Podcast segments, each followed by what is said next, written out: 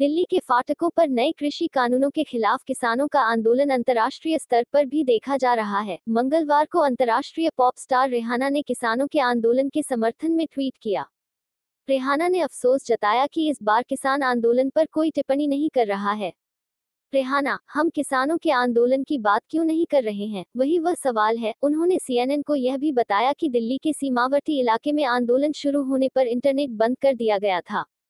दिल्ली में विरोध स्थल पर मंगलवार तक इंटरनेट बंद था। हरियाणा के सात जिलों में इंटरनेट पर प्रतिबंध बुधवार तक बढ़ा दिया गया है। इस बीच अभिनेत्री कंगना ने रेहाना के ट्वीट का जवाब दिया। एक बार फिर किसानों को आतंकवादी बताते हुए कहा कि वे देश को विभाजित करने की कोशिश कर रहे हैं। इस बार कंगना ने रेहाना को मूर्ख कहा है। कंगना ने कहा, कोई भी इसके बारे में बात नहीं कर रहा है क्योंकि यह किसान नहीं है, बल्कि भारत को विभाजित करने की कोशिश कर रहे आतंकवादी हैं। इस बार कंगना ने रेहाना को मूर्ख कहा और कहा कि हमने तुम्हारे जैसे देश को नहीं बेचा।